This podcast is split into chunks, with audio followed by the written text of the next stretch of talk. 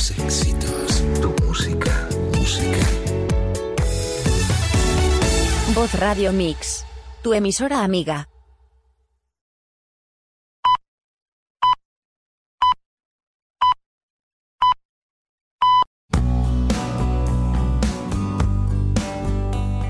Terapia Astral Cuántica.es patrocina este espacio.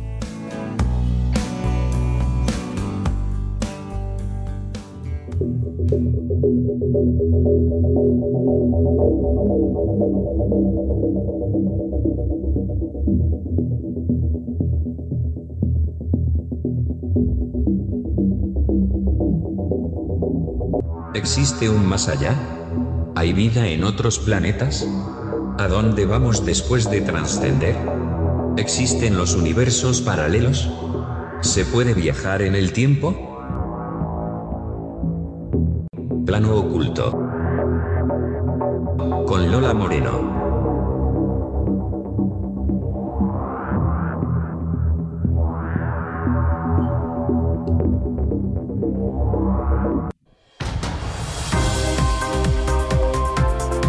Hola, hola, muy buenas noches y bienvenidos una semana más a Plano Oculto, el programa de misterio de la noche de los sábados. Saludos a los que nos escuchan en directo y hola para los que nos escuchan en el podcast de Evox. No os perdáis esta semana el apasionante tema que hemos preparado. Y si queréis poneros en contacto con el programa y contar vuestras experiencias que emitiremos en él, estas son las vías de contacto. Planoculto arroba vozredomix.com planocultomisterio arroba gmail.com Telegram plano oculto el WhatsApp 643 03 07 74 y la página web planooculto.weebly.com. Y ahora vamos con el sumario. Preparaos para asistir a varias historias increíbles de saltos en el tiempo. Este es el sumario. Saltos en el tiempo, ¿existen portales hacia el pasado o el futuro? Noticias de actualidad y terminamos con la Biblioteca de Alejandría con la recomendación de un libro. Estad a la escucha, no os perdáis detalle.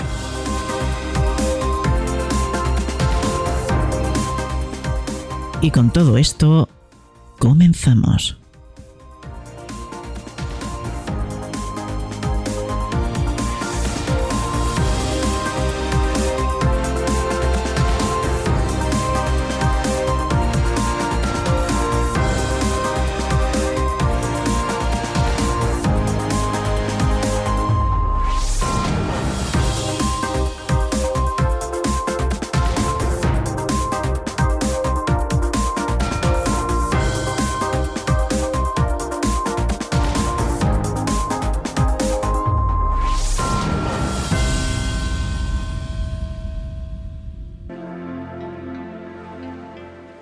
¿Has tenido fenómenos paranormales?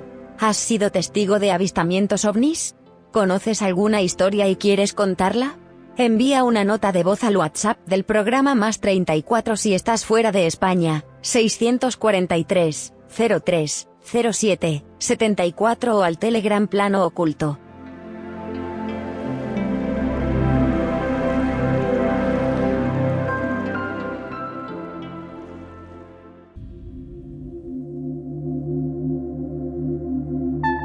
Estas son las vías de contacto de Plano Oculto, planooculto arroba vozradiomix.com, Telegram Plano Oculto y el WhatsApp 643 03 07 74.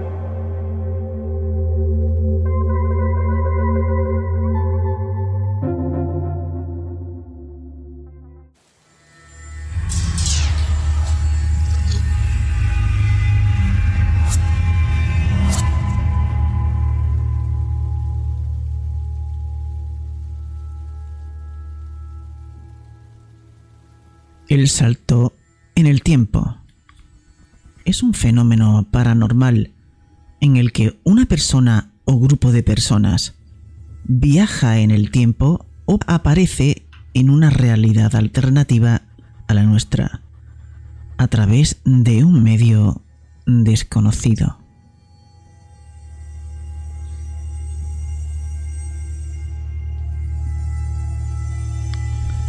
Algunos testigos de haber experimentado saltos en el tiempo afirman que al comienzo de la experiencia su entorno más inmediato adquiere un aspecto plano. La luz se atenúa y los sonidos suenan extrañamente apagados. En ciertas ocasiones, estos hechos van acompañados de sensaciones de malestar y depresión. En algunos aspectos, esta faceta del fenómeno es similar al factor, ya que muchos de los testigos de haber experimentado encuentros con naves extraterrestres aseguran haber experimentado sensaciones muy similares. Otros testigos aseguran no haber sufrido tales sensaciones durante el transcurso del fenómeno. Son completamente conscientes de que algo inusual está ocurriendo incluso después del hecho en sí, cuando descubren que el lugar en el que estaban no era tal y como ellos lo experimentaron. Ciertas informaciones hablan de que aquellos que pudieron experimentar saltos en el tiempo pudieron ser activos partícipes en el suceso, pudiendo interactuar con el momento visitado. en algunos casos llegando a ser vistos e incluso hablar con las personas que en ese momento allí se encontraban, o incluso tomando un desayuno durante el transcurso del acontecimiento. En otros casos, el sujeto tan solo es un observador pasivo de la escena, siendo en la mayoría de casos una experiencia que apenas dura unos pocos minutos.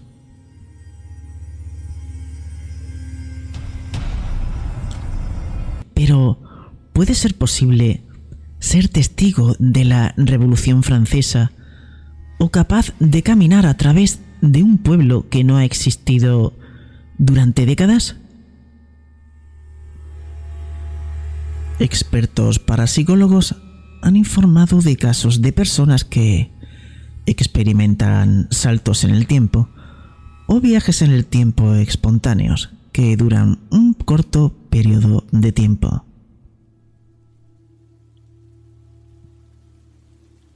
Es muy fácil descartar todos los casos relacionados con posibles saltos en el tiempo, porque después de todo, según los científicos, no existe ninguna explicación en la física moderna que pueda demostrar la capacidad de viajar al pasado.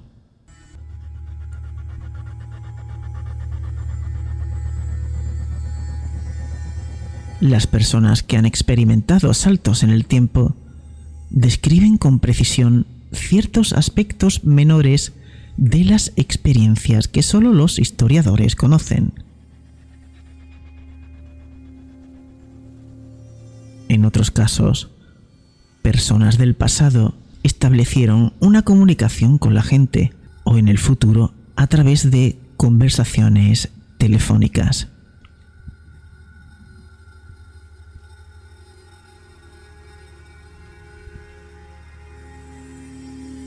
La teoría de los saltos en el tiempo forma parte de la hipótesis de que el tiempo es fluido y no fijo.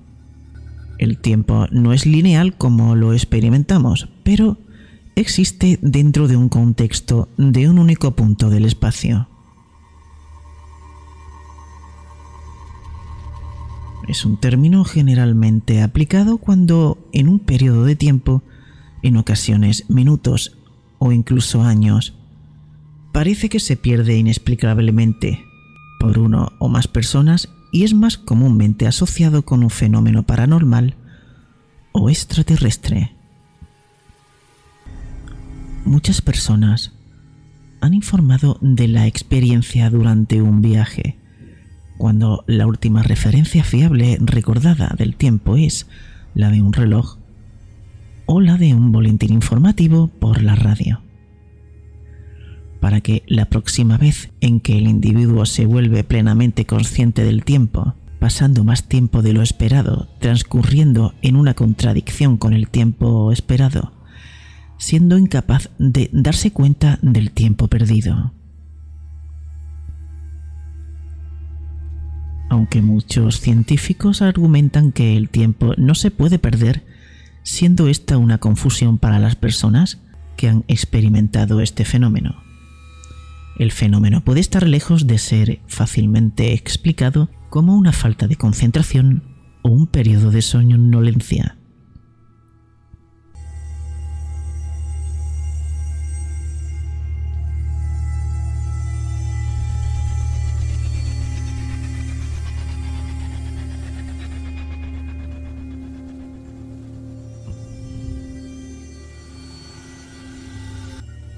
Muchos testigos de los saltos en el tiempo han informado de episodios extraños de depresión o malestar, justo antes o al comienzo de su experiencia. Incluso hay que añadir que muchos de los casos también han visto una extraña niebla en el aire poco antes de realizar el salto. Cabe la posibilidad de que estos síntomas sean un claro indicador de que estamos entrando en cambio de espacio-tiempo.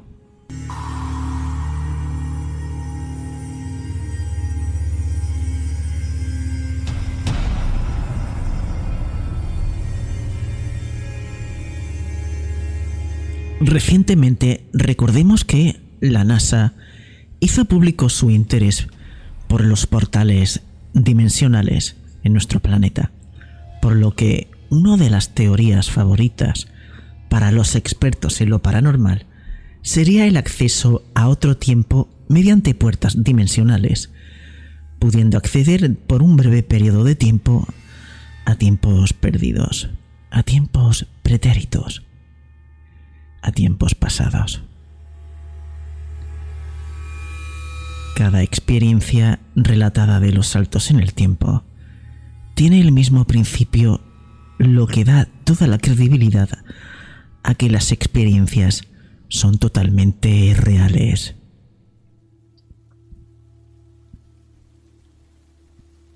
Y ahora vamos a contar varias historias impresionantes sobre saltos en el tiempo.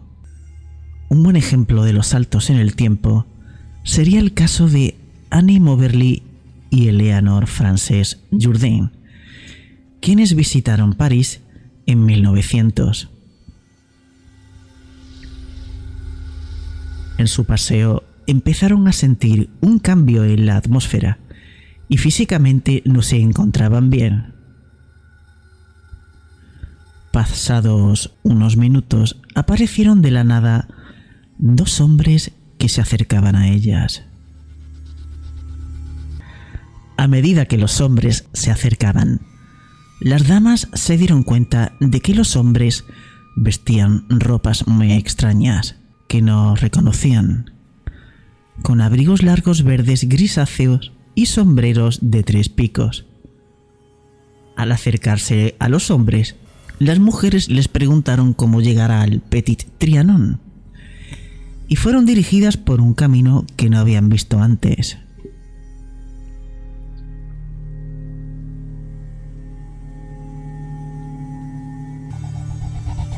Observaron un pequeño puente por donde tenían que cruzar. A medida que se acercaban, ambas vieron a una mujer sentada en un taburete dibujando. Ella llevaba un vestido pasado de moda, que estaba cubierto con una bufanda verde pálido. A la llegada al Petit Trianon, vieron a un guardia con un uniforme verde que no reconocieron.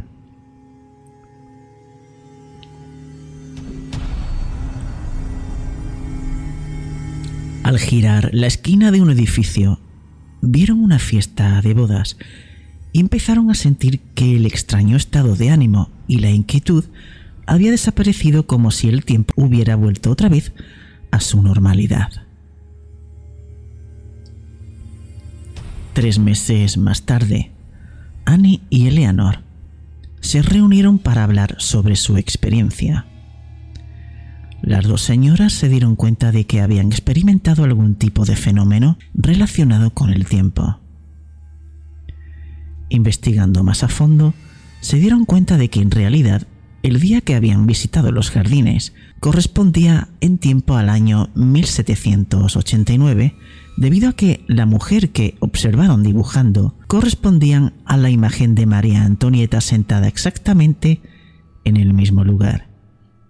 El pequeño puente correspondía a 1789, que en 1900 ya no estaba, además de otros detalles descritos a la perfección, y todo sin tener ningún conocimiento de historia. En 1911 publicaron un libro titulado An Adventure, bajo los seudónimos de Miss Morrison y la señorita Lemond, siendo esta una prueba de lo vivido por estas mujeres.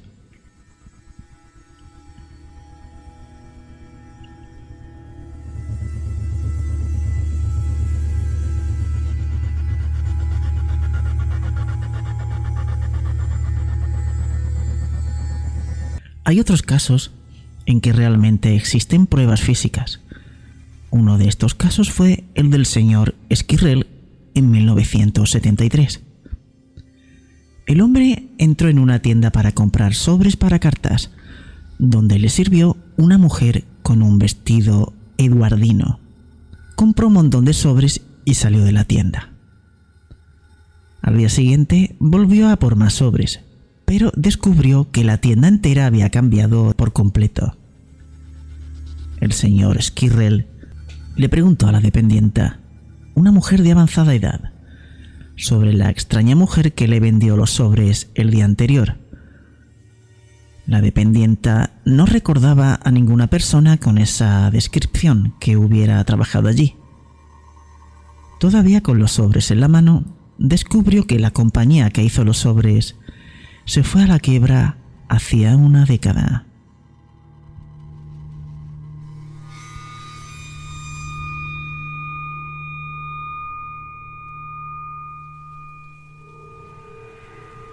Y seguimos con el caso de Bold Street en Liverpool, Inglaterra. En Liverpool, el diario local Liverpool Echo recogió y analizó hace tiempo una serie de historias de personas que al parecer se encontraron viajando al pasado. Así en el año 2006, un ladrón que huía de un guardia de seguridad en el área de Ball Street miró hacia atrás y observó que el guardia ya no estaba persiguiéndole. El alivio que en principio sintió se convirtió en desconcierto rápidamente al ver que los coches eran de estilo antiguo y que la gente vestía de forma diferente.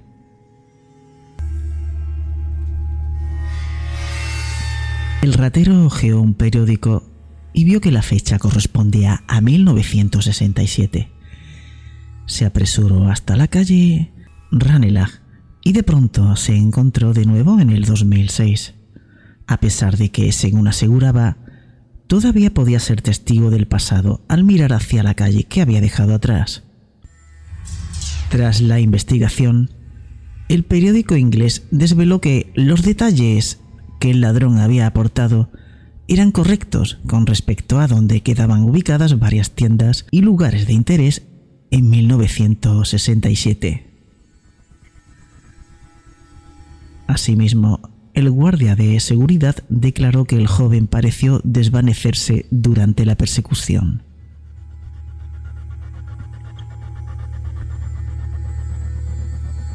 En otra ocasión, una mujer confesó que había entrado en una tienda que le pareció nueva, pensando que dicho negocio acababa de abrirse al público.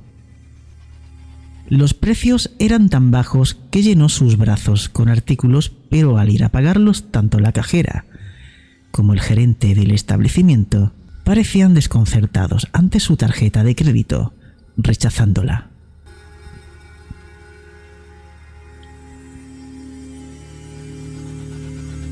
La señora no disponía de suficiente dinero, dinero en efectivo, Así que dejó allí los artículos y se marchó. Cuando más tarde le comentó lo sucedido a su madre, esta le replicó que aquella tienda había cerrado hacía muchos años y que ahora existía una sucursal bancaria en aquel mismo lugar. Por último, otro caballero informó de una colisión en el área de la calle Bold con un tranvía fantasma, y dos personas más aseguraron haber visto en 1971 a un excéntrico inventor probando un aparato en el río Mersey.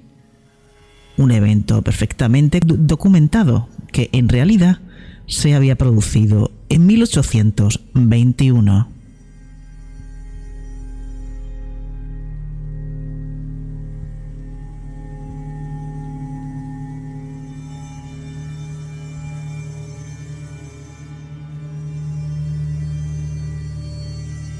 Y otro caso, que es el del vuelo del señor Víctor Godard al futuro.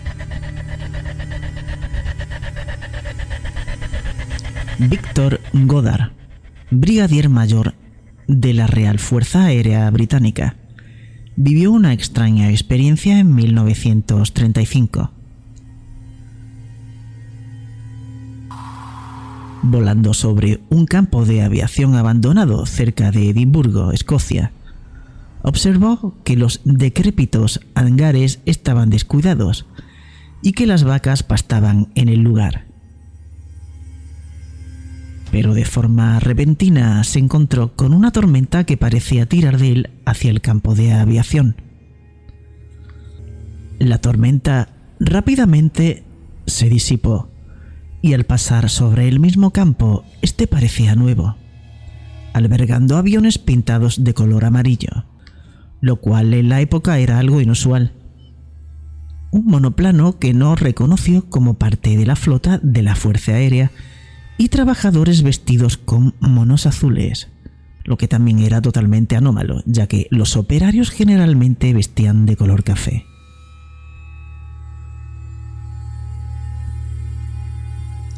Todas estas anomalías tuvieron sentido años más tarde, cuando la Fuerza Aérea comenzó a pintar los aviones de amarillo. Adquirieron aviones del modelo que Goddard había visto y los mecánicos comenzaron a usar monos azules.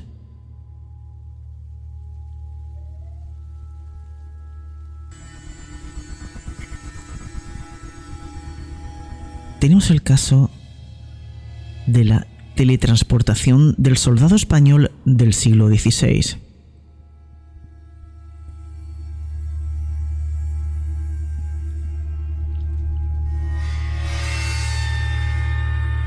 La historia de Gil Pérez se remonta al siglo XVI, cuando era soldado español y guardia del palacio del gobernador de Manila en Filipinas. Su vida era más o menos la típica de un soldado durante esta época, hasta la mañana del 24 de octubre de 1593. Ese día, Pérez estaba de guardia en el palacio cuando algo bastante extraño ocurrió. Al ser un día caluroso, Gil decidió descansar y apoyándose en una de las paredes del palacio, cerró los ojos por un momento. Tras abrir los ojos pocos segundos después, Gil se dio cuenta de que ya no estaba en el palacio, sino apoyado en la pared de un edificio completamente diferente. Aún vestía el uniforme que los guardias del palacio del gobernador de Manila que no resultaba nada familiar en aquel lugar. Y la gente empezó a acercársele para hacerle preguntas. Pérez admitió que, aunque se daba cuenta de que ya no estaba en Filipinas, no tenía ni idea de dónde se encontraba ni de cómo había conseguido llegar hasta allí. cuando los oficiales le explicaron que se encontraba en Ciudad de México. Pérez se negó a creerlo, replicando que había recibido órdenes en la mañana de, del 23 de octubre en Manila y que era imposible que hubiera llegado a Ciudad de México en la tarde del 24.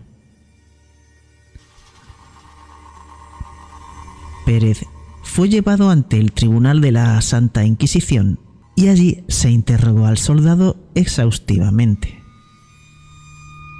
Al parecer, contó a las autoridades que había viajado de Manila a México en menos tiempo de lo que tarda en cantar un gallo.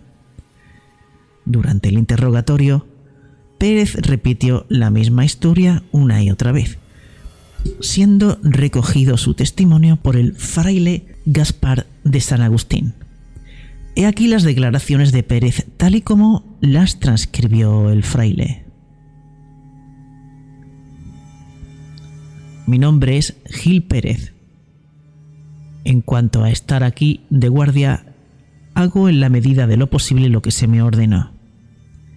Se me ordenó esta mañana montar guardia a las puertas del Palacio del Gobernador de Manila. Sé muy bien que este no es el Palacio del Gobernador y evidentemente no estoy en Manila. ¿Por qué o cómo ha podido ocurrir? Lo desconozco, pero estoy aquí y este es algún tipo de palacio, así que cumplo con mi deber en la medida de lo posible. La pasada noche, el gobernador de las Filipinas, su excelencia don Gómez Pérez das Mariñas, le cortaron la cabeza con un hacha y murió por esa causa.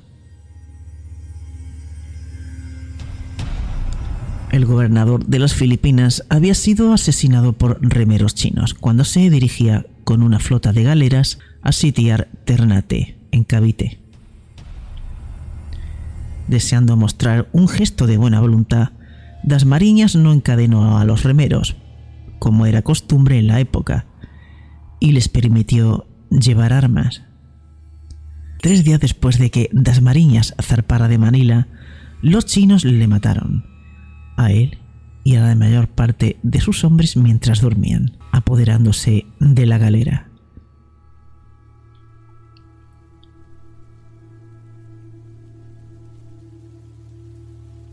Los miembros del Tribunal de la Inquisición no creyeron la historia de Pérez y le encerraron en prisión por deserción reconocida y la posibilidad de encontrarse al servicio de Satanás. Durante dos meses, Pérez permaneció en un calabozo de Ciudad de México, hasta que llegó un galeón, un barco mercante español procedente de Manila. Le trajo noticias de que el gobernador Das Mariñas había muerto asesinado en las Molucas por piratas, justo como Pérez había descrito meses antes. Más aún, uno de los pasajeros del barco reconoció a Gil y juró haberle visto en Filipinas el 23 de octubre marchando con la guarnición del palacio. El Santo Tribunal de la Inquisición de México pareció no tener otra opción que creer la historia de Pérez que fue consiguientemente liberado de la cárcel y enviado a casa. Pérez regresó a las Filipinas y se reintegró a su antiguo puesto como guardia del palacio, llevando al parecer a partir de entonces una vida ordinaria y tranquila.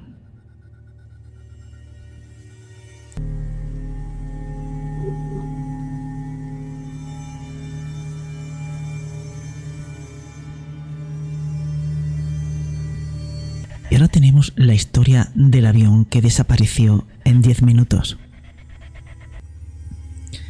Hace aproximadamente 40 años, un avión estaba haciendo sus maniobras de aproximación al Aeropuerto Nacional de Washington. Cuando desapareció, se desvaneció en el aire. No pudiendo establecer contacto de ninguna manera desde la torre de control, se dio aviso a emergencias. Tras la desaparición temieron un fatal desenlace del vuelo. Los equipos de emergencia se dirigieron hacia el final de la pista, último lugar en el que se había detectado el avión, que iba a aterrizar por si se había desviado de su curso y estrellado en esa zona. En ese momento, el avión reapareció en el mismo punto en el que había desaparecido diez minutos antes. Desapareció y apareció diez minutos después en el mismo punto.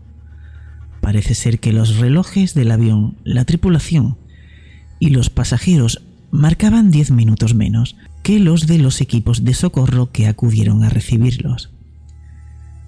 Según los pilotos, en la pista habían aparecido de repente como salidos de la nada los servicios de emergencia.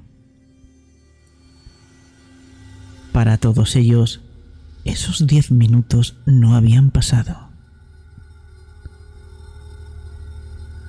Este acontecimiento fue investigado por Martin Kaidin, experto piloto, escritor, periodista e investigador de temas paranormales. Este explicó al parapsicólogo Lloyd Auerbach que, según sus averiguaciones, unos hombres trajeados subieron al avión y tomaron el mando de la situación.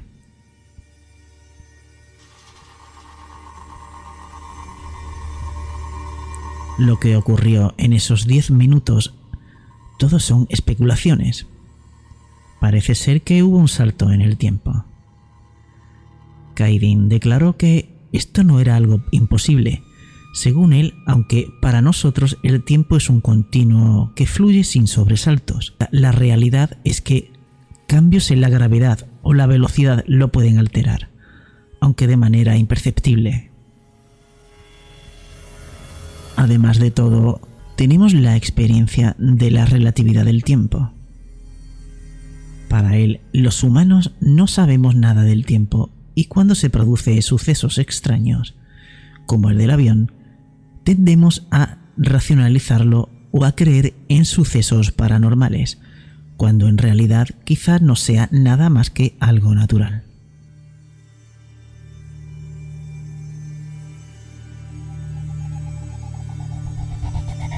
Y ahora vamos a ver un caso sorprendente de ser cierto sobre la existencia de universos paralelos y saltos dimensionales o saltos en el tiempo. El llamado hombre de Tauret o el misterio de Tauret, que es el caso de un hombre que llegó cierto día a un aeropuerto japonés procedente de un misterioso país llamado Tauret.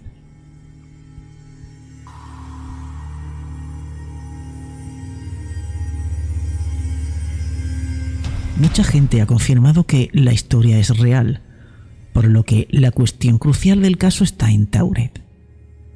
Se observará fácilmente que no existe país alguno con ese nombre, ni en la actualidad ni en la época en la que supuestamente tuvo lugar este incidente en los años 50. La historia acaba con la desaparición definitiva del hombre un día después de su llegada a Japón. Por otro lado, todos sus documentos personales como su pasaporte y carnet de conducir también desaparecieron, lo que convierte a esta historia en un caso irresoluble. La llegada del hombre de Tauret, que esta historia empieza de forma bastante concreta según numerosas fuentes en un caluroso día de julio de 1954. La historia del hombre de Tauret empieza de forma bastante concreta, según numerosas fuentes, en un caluroso día de julio de 1954. En este día en particular, se cuenta que un hombre llegó al aeropuerto de Haneda, también conocido como Aeropuerto Internacional de Tokio.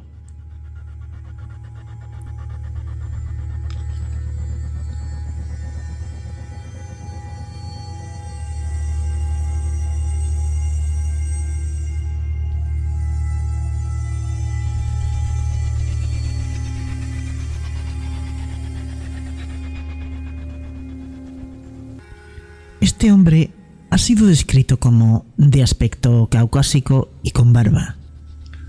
Aunque su lengua en un principio parecía ser el francés, presuntamente hablaba también japonés y muchos otros idiomas, hasta aquí nada extraordinario.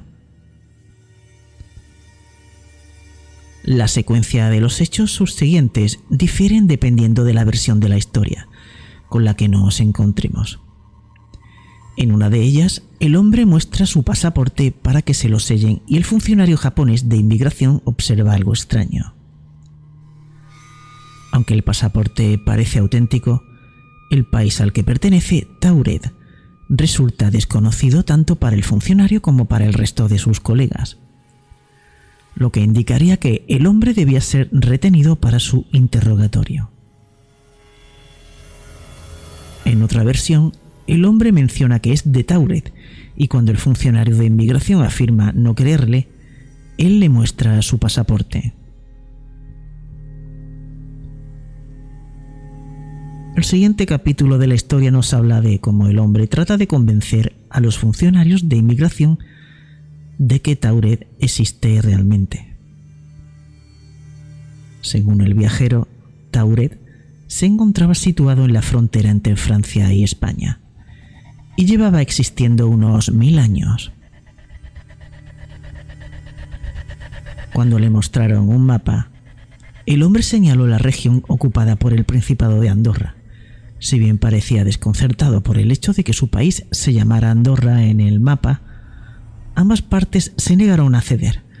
Los funcionarios japoneses insistían en que Tauret no existía, mientras que el viajero sostenía lo contrario.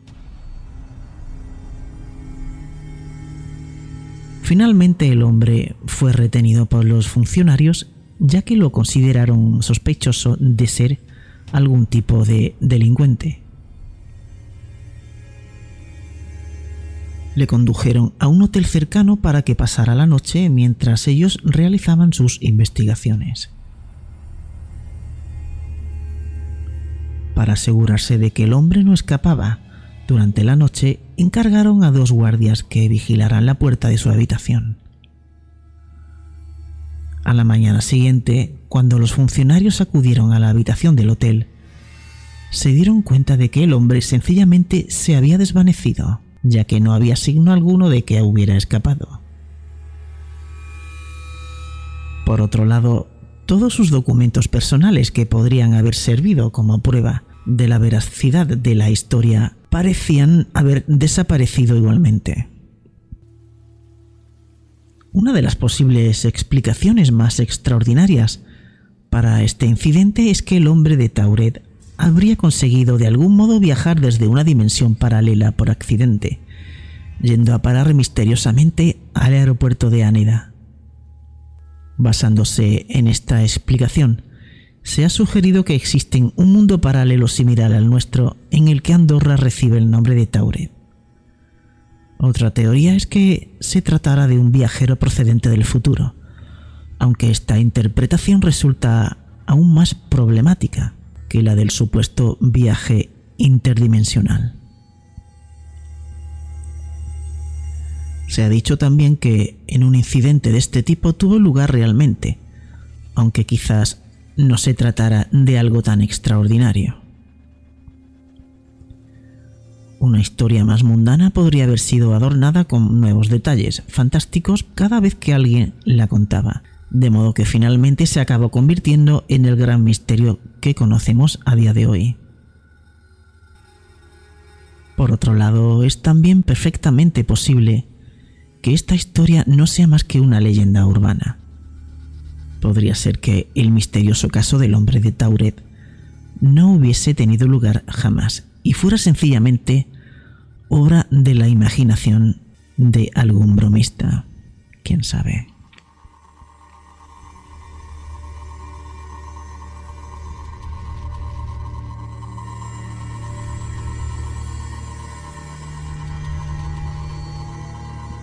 cambiando de caso. Se trata de un hotel desaparecido. Es un caso ampliamente difundido en octubre de 1979, que fue descrito en el canal de televisión ITV en el programa Strange But True de Inglaterra. Dos parejas inglesas atravesaban Francia en coche en dirección a España para pasar unas vacaciones. Aseguran que en su viaje pasaron una noche en un hotel con un curioso aspecto antiguo.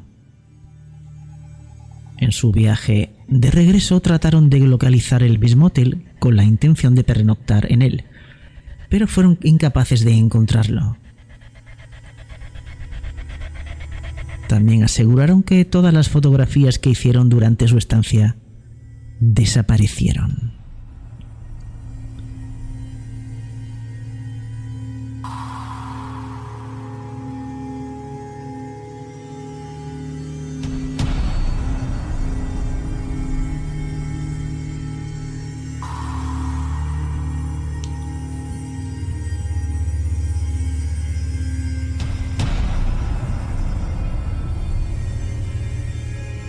Tenemos viajes en el tiempo o saltos en el tiempo en la mitología antigua.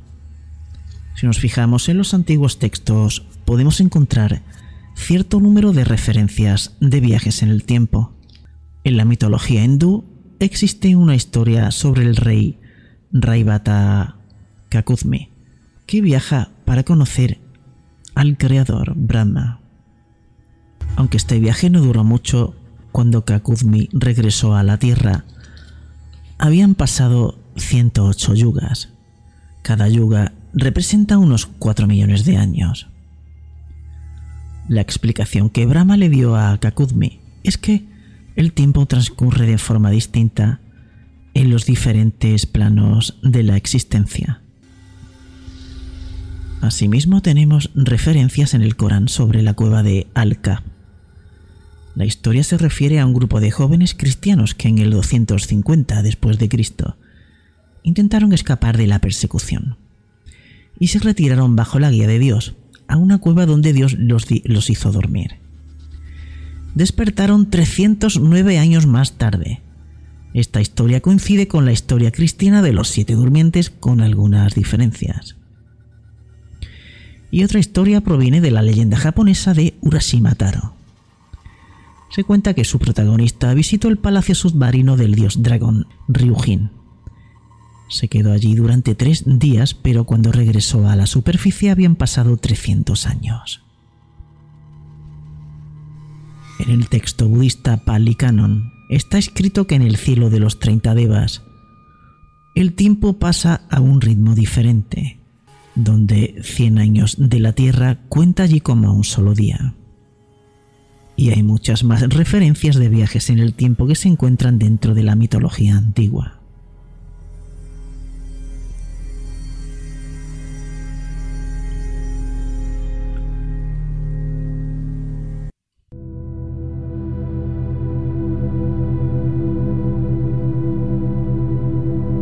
Plano Oculto, con Lola Moreno, en vozradiomix.com, tu emisora amiga.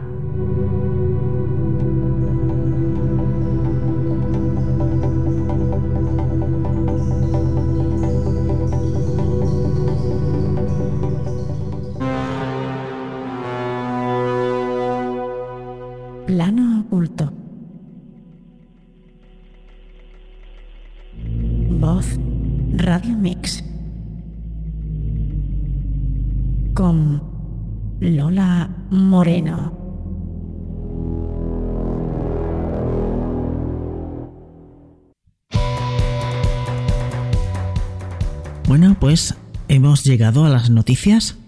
Un cohete descontrolado se estrella en la Luna. El impacto no es visible desde la Tierra porque se produce en la cara oculta de nuestro satélite. Aunque la mayoría de los ojos están puestos sobre lo que está ocurriendo aquí en la Tierra, ha tenido lugar en la Luna un momento histórico. Se estrelló la etapa de un cohete, siendo la primera oportunidad de observar casi en directo cómo un objeto no controlado impacta contra nuestro satélite. Pero también un evento que abre el debate sobre cómo la basura espacial puede empezar a ser un verdadero problema no solo para nosotros, sino para todo nuestro vecindario cósmico, al menos el más cercano. ¿Pudo el volcán de Tonga enfriar el clima de la Tierra? La violenta erupción del pasado enero envió una gran cantidad de azufre a la atmósfera. En abril de 1815, el volcán Monte Tambora, Indonesia, entró en erupción y su fuerza fue tal que todo el dióxido de azufre que inyectó en la atmósfera propició una bajada de las temperaturas que provocaron el conocido año sin verano en muchas partes del mundo. Cuando el volcán submarino Unga Tonga, Unga Apai en el Pacífico Sur despertó el pasado 15 de enero, se temió que ocurriera un efecto parecido aunque de a menor escala podría incluso incidir en el cambio climático? Según un nuevo estudio publicado en la revista Advanced in Atmosphere Science, no tanto como se pensó en un principio, si bien sus autores agregan algunas advertencias importantes. En erupciones muy violentas, el dióxido de azufre expulsado se inyecta en la estratosfera. Después, este se oxida y se convierte en aerosoles de sulfato que permanecen allí una o dos años. En este tiempo crean un efecto pantalla que reduce la radiación solar que entra en la Tierra. Y esto provoca un breve periodo de enfriamiento global, como el que ocurrió hace medio siglo, cuando descendieron de media la temperatura en los trópicos y el hemisferio norte entró en 0,4 y 0,8 grados centígrados. Y vamos con otra noticia y la última de hoy. La dura advertencia de Rusia. ¿Quién evitará que la estación espacial caiga en Estados Unidos o Europa? El jefe de Roscosmos avisa en un tuit de las posibles consecuencias de que las sanciones de Washington afecten a su programa espacial. La NASA ya ha anunciado que las operaciones con los dos países en la estación espacial continuarán con normalidad. Después del que el presidente Biden anunciara el jueves que las nuevas sanciones a Rusia por la invasión de Ucrania afectarán a su industria aeroespacial, incluido su programa espacial, el jefe de Roscosmos, Dmitry Rogozin, ha realizado una inquietante advertencia en su cuenta de Twitter. Rogozin ha recordado que la órbita de la Estación Espacial Internacional está controlada por motores rusos. Si se bloquea la cooperación entre nosotros, ¿quién salvará a la Estación Espacial de una salida de órbita descontrolada y una caída en Estados Unidos o en Europa? En la actualidad la tripulación de la plataforma orbital está compuesta por cuatro astronautas de la NASA, uno europeo y dos cosmonautas rusos.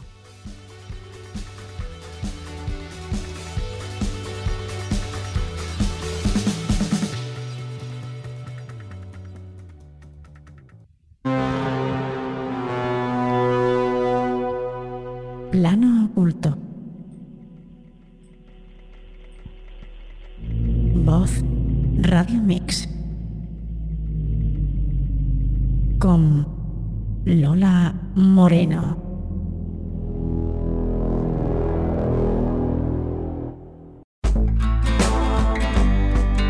Bueno, pues, queridos oyentes, hemos llegado a la sección de la Biblioteca de Alejandría.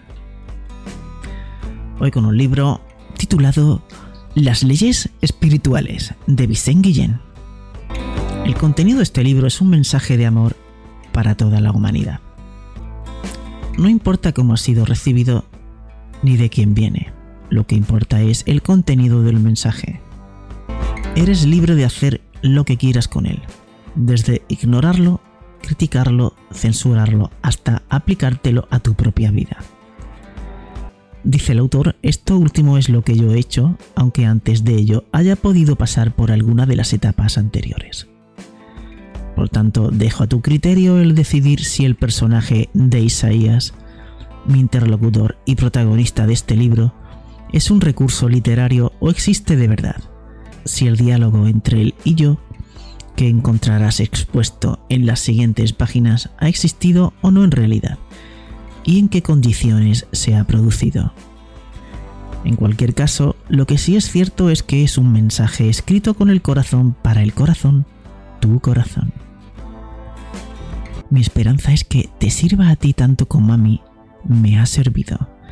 Te sirva para conocerte a ti mismo, para despertar tus sentimientos, para liberarte de tu parte egoísta, para comprender el motivo de tu vida, de las cosas que te han ocurrido y que te ocurren, para que tengas esperanza, para que comprendas mejor a los demás y llegues algún día a quererlos, para que entiendas el mundo en el que vives, para que puedas sacar hasta de la mayor desgracia el mayor proyecto para tu evolución en el amor. En definitiva, para que seas tú mismo, libre, consciente, para experimentar el amor auténtico, el amor incondicional y que seas por tanto más feliz. Con todo mi amor para ti, escribe Vicen Guillén. Y llegamos al final del programa. Gracias por estar ahí una semana más con nosotros. Y solo queda emplazaros al próximo sábado a las 23 horas, como siempre, en www.vozradiomix.com 24 horas de misterio.vozradiomix.com Hasta entonces, feliz semana.